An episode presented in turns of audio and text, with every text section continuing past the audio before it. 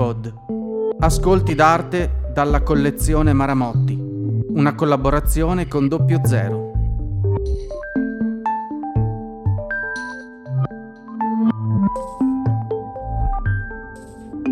Claudio Parmiggiani, Caspar David Friedrich, 1989.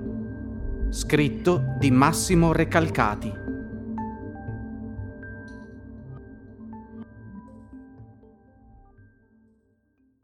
L'opera di Parmiggiani ci permette di distinguere due forme del sentimento religioso.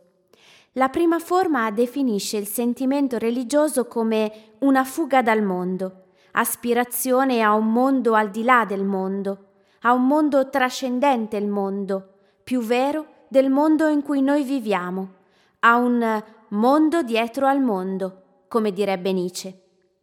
Esiste cioè una forma del sentimento religioso che ha come suo presupposto la miseria di questo mondo, la povertà di mondo di questo mondo, e che manifesterebbe l'aspirazione a un mondo non corrotto dal tempo, eterno, beato, a un mondo paradossalmente libero dal mondo.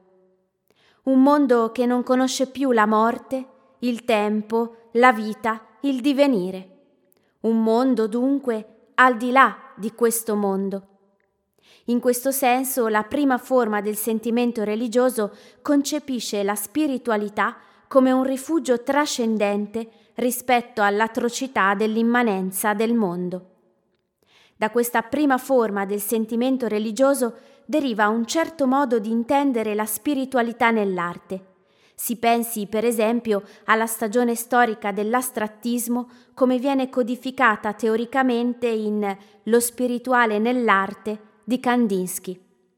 L'opera d'arte si realizza come emancipazione dalle strettoie della materia, come smaterializzazione spiritualistica della materia.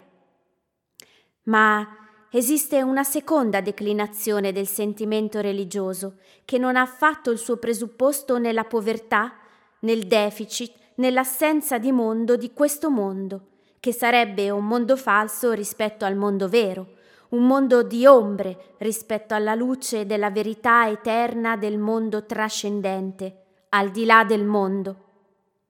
Esiste una forma del sentimento religioso che non nega il mondo, che non è una fuga dal mondo, poiché non ha come suo presupposto ontologico la povertà di questo mondo intaccato dal tempo, destinato alla corruzione e alla polvere. Questo secondo modo di intendere il sentimento religioso scaturisce dalla ricchezza e dallo splendore del mondo, dalla sua eccedenza, che non ha la necessità di essere riscattata in un altro mondo. La trascendenza non viene esclusa o opposta all'immanenza, ma diventa una piega dell'immanenza. Si tratta di un'altra forma di spiritualità che non disgiunge idealisticamente la luce dalle ombre, l'aldilà dall'aldilà, l'immanenza del mondo dalla trascendenza, ma che sa ritrovare l'una nell'altra. Allora la trascendenza non è più un mondo dietro al mondo, ma accade solo nell'immanenza della presenza del mondo. Dal punto di vista teologico è il grande tema cristiano dell'incarnazione, della kenosis, del Dio che si fa uomo. Dal punto di vista estetico è il grande tema romantico del sublime. L'esperienza del sacro in questo caso non accade sul presupposto di una liberazione dal mondo, ma coincide con l'evento stesso del mondo. Ed è precisamente questo l'evento che tutta l'opera di Parmiggiani glorifica, la trascendenza come piega dell'immanenza. Il luminoso è infatti per il pittore dappertutto. L'infinito, scrive, è dentro una mano. Non è rappresentato gnosticamente come l'aldilà del mondo, ma accade solo nell'orizzonte finito di questo mondo. È, se si vuole, il francescanesimo fondamentale di Parmiggiani, pensare l'assoluto come incarnazione nella presenza immanente del mondo. La sua spiritualità non segue dunque la via della fuga dal mondo, ma quella dell'incontro con l'eccedenza del mondo, con il suo splendore e la sua atrocità. Nella scultura titolata Caspar David Friedrich, oltre a un omaggio a uno degli autori avvertiti più prossimi alla propria opera, viene ripresa con un grande effetto, anche drammaturgico, questa tensione che coniuga immanenza e trascendenza. Lo sfondo è quello romantico del viaggio, della navigazione lungo terre lontanissime, uno dei temi più ricorrenti del pittore tedesco, che viene però ripreso da Parmiggiani attraverso l'accentuazione originale di una presenza nera, sospesa nell'aria e carica di mistero. Sarebbe però un errore leggere quest'opera evocando lo spirituale come innalzamento, aspirazione verso un altrove trascendente, separazione dal mondo. La barca è una presenza molto cara a Parmiggiani, non solo pittore ma anche scrittore. Una sorta di impronta indelebile della vita dei fiumi che ha caratterizzato la sua infanzia nella pianura padana. Essa diviene qui cifra che eleva il mondo in quanto tale, nella sua radicale immanenza, alla dignità dell'enigma, quello della vita e della morte, innanzitutto.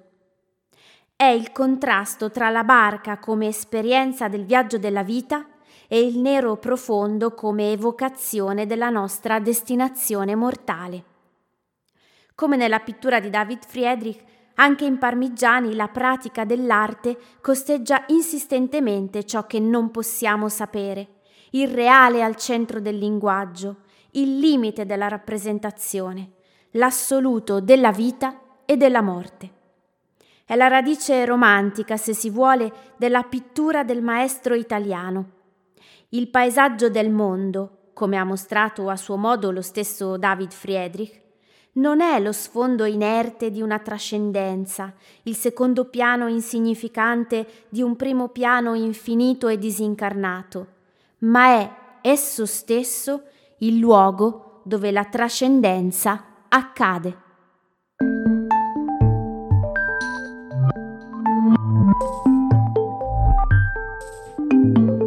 Un'iniziativa con il sostegno di Max Mara.